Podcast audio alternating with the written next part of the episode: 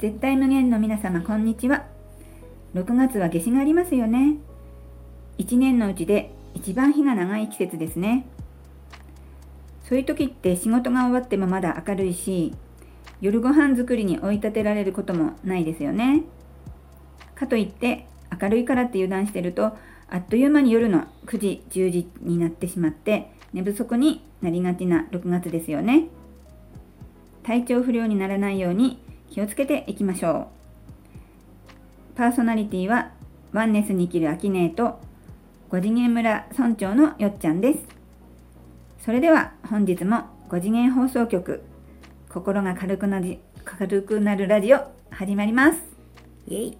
イェイ じゃあですね、はい。今日のテーマということではい。今日は添加物を取り上げてみたいと思います。はい。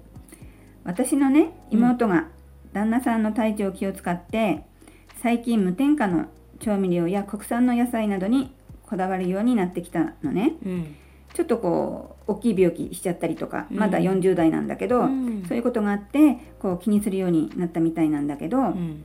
妹に限らずいろんなこうニュースを見たりうん雑誌を見たりしてやっぱり以前に比べるとそういう人が多くなってきてる気がしたのね。うん。だからなんとなくちょっと添加物私としても最近耳にすることが多かったからうん。今日取り上げてみたんだけど、うん。売り場とかもね、ちょっと分けて売ってあったりするよね。そうだよね、うんあといろんな商品もこれは無添加ですとか、うんこれはあの調味料にあのアミノ酸入ってませんとかちゃんとこう記載してるのがやっぱりちらほら目立つようになってきたかなってうん。私もねあの一応はお母さんなのでスーパーにね定期的に行ってるので見てましたあの商品さ、みんな裏返しにして、うんじーっと見てるのはそういうこと？そうそうそうやっぱり裏に何が入ってるかこう細かく書いてあるから、うん。でも実際スーパーで裏返し見てる人見たことはないんだけど、うん。まあ、雑誌とかはやっぱそういう特集になると気をつけましょうとか私気をつけます気をつけてますっていうコメントとかねうんやっぱり見かけるかなっては思ってる、うん、やっぱり高いの、その無添加お醤油とか。うん、やっぱりね3割4割高い気がするうね、うんん、スーパーに行くとまあ本当に無添加ですって歌ってる商品も少ないけど、うん。私もあの子供が小さい時小児喘息だったから、うん。よくこう自然食品店とか専門に扱ってるところに行ってたんだけど、うん。やっぱねそういうところは基本全てがその添加物入ってないの。うん。だけの取り扱いのお店だからやっぱ全体的に3割4割高いかな。あ、もうそこは無添加がうん。無添加商品ばっかりを集めたお店なんだ。そう自然食品店ってよく言われてるのはうん。オール無添加だからあの安心して何買ってもいいよっていうところだね。うん、なるほどね。うんそれでねうん。私もその子供が小さくて小児喘息だった時にうん。一時的にこだわっていた時期があってこれってでもねあのキリがないっていうか頑張ろうと思えばいくらでも頑張れてしまうんですようん。例えばもちろんお米は白米じゃなくて玄米にしなさいってこうその当時通ってた小児科の先生に言われたから、玄米買ってでもちょっと子供が玄米どうしてもこう食べてくれなくて、うん。わざわざ精米機を買ってうん。あのぶずき米を作るのねうん？聞いたことあるぶずき米ってわかんない。あの白米と玄米の間にこういろんな段段階があるのよそのうん玄米の殻をんどれぐらいそぎ落としていくかっていうね、うん精米のあの度合いがあって。三分好きっていうと7割残ってんの玄米の皮がうんうん。五分好きっていうとうん。その玄米の皮がうん。半分残ってんのうん。で七分好きっていうとうん。玄米の皮がもう7分取っちゃってるから3割だけ残ってんのうん。そういう風にうん。白米に近いこう自分で調節して精米できる機械があんのね、うん。でそれを買って混ぜご飯とかちょっと今日はこう丼ご飯だっていう時は、うん。玄米に近くても、うんうん子供は食べてくれるからこうごまかされるからね、うん。そういう時は三分好きで炊いてみたりうん。でも今日はあのおかずなんか大したことないから 玄米の味が強いと絶対子供食べないなっていう時は、うん。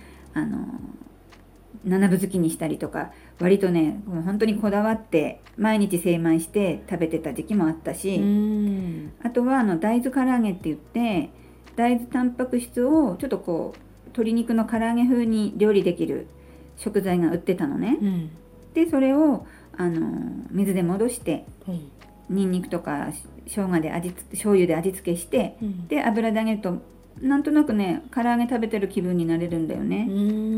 うん。だからその当時は子供はこれが鶏の唐揚げだと思って 喜んで食べてたから、うん。うん、結構週1回とか多い時週2回とか結構作ってたね。うんあとは砂糖も悪いってその当時言われててほあの一切砂糖使わなくしたんだけど、ううん。使うとしたらきび砂糖とか天才糖をまあちょびっとだけね、うん。あの使うような感じにしてうん。お菓子を作ったりとか要するにねあのやろうと思えば本当にキリがなくて当時は頑張ってたんだけど、うん。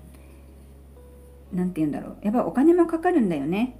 うん。だから子供がどんどんこう成長するに従って、まあ、喘息もおかげさまで良くなってきたので、うん。それに比例して私のその頑張りモチベーションもどんどんこう下がっていって、まあ、今はあのできる範囲で、まあ、そのスーパーとかに行っても選べるものはなるべく添加物ありませんよっていうのを買ったりするけれど、まあ、無理しないでやるのが一番いいかなっていうのが、まあ、何年か頑張りに頑張ってきたあのよっちゃんの今の私のポジションですかうね。うん。ん。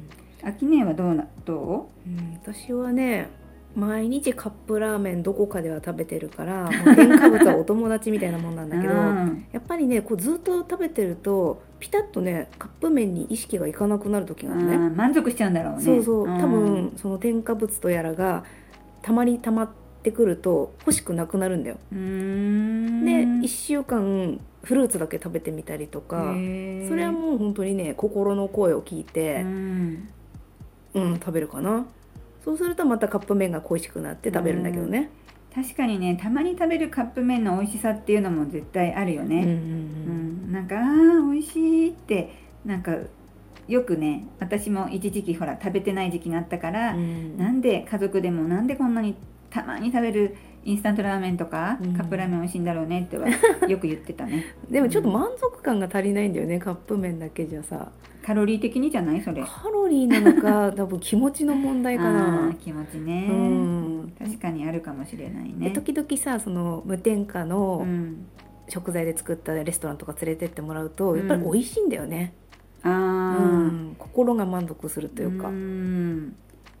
確かにね私も無添加レストランとかだと美味しい麺なんていうのかな食材もいっぱい使ってくれるし、あの料理もいっぱいちょっとずつたくさん用意してくれるから、カップラーメンっても一品だけどね、うん。やっぱりいろんな手の込んだ味わいがあるのはうん。心の満足感は大きいよね。大きかった、ううんん。なるほどね。うん。じゃあ添加物のデメリットはあるけど必ずしも悪いっていう感じしないね秋音の話を聞いてくると。そうだね、ううん。んお世話になってますって感じかな。うん、あと時々ねあの秋音が5次元はね反例反物質になるから、まあ、自分が許可しない限りは添加物も影響ないよって言いながらバクバクカップラーメン食べてるわけだけど、うんうん。その反例反物質ってちょっとこう聞き慣れないと思うんだけど簡単にちょっと言って教えてもらってもいいかな。うん、もうね意識が体を作っているっていうのを完全に腑に落としちゃったらうん。やっぱりこう食べ物に対していい悪いで判断しなくなったんだよね。ううん。ん、で全部美味しくいただいてるとその反例反物質ということで全部美味しいイコールいい体ができちゃう？勝手に。うん。うん、で意識を向けたらすぐに体も変わるし、まあ、怪我もね昔よりだいぶ治りが早くなったなと思なるほど、う、うん、年は取ったはずなのに治りは早い、自分がどう思ってるかっていうのがすごく大事ってことだよね。そうすぐ反映しちゃう、うん。よくさあの秋音も思考が先現実は後って私に教えてくれるけど、うん。なんかまさしくそんな感じだね話聞いてると。そうね。うん。じゃあそろそろね最後にちょっと質問があったのでちょっと質問を聞いてもいいですか、はいカップラーメンとかジャンクフードを食べると美味しいんだけど後悔や罪悪感が出てしまう。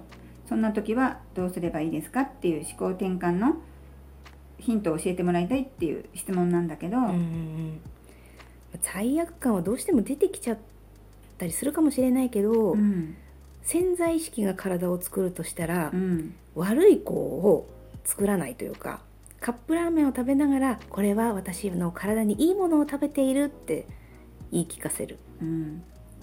これもさやっぱり、なんていうの繰り返しだよね。そ1回目言われると、ん。えー、本当かなと思いながらその本当かなっていうのはやっぱり思考が先になっちゃううそうからそう疑ってるからね完全にね。疑ってる現実が来ちゃうけど、うん。私もね、うん。あの自分の経験から言うと、やっうんぱねそれを繰り返す。うん、うんこれはいいんだ。これはいい。やっぱ思い込みの世界だけどやそっぱこれはあのあとよく感謝が一番大事っていうじゃない、うん。だからやっぱりあ添加物だけどやっぱそれで楽しくって、うん。美味しくって世界中でやっぱりあの助かってる人もいっぱいいるわけだから、うん。そっちのいいいい方にあの気持ちを持ってって、う、うん。食べるのが一番いいかいいかなってうん、いう気がするよね。そう。添加物と仲良くしましょう。うん。じゃあ仲良くしましょう。では今日はそんなところでこの、え5次元放送局心が軽くなじあれごめんなさい 心が軽くなるラジオ終わりたいと思います。ではまた次回お会いしましょう。あきねとよっちゃんでした。ありがとうございました さようなら。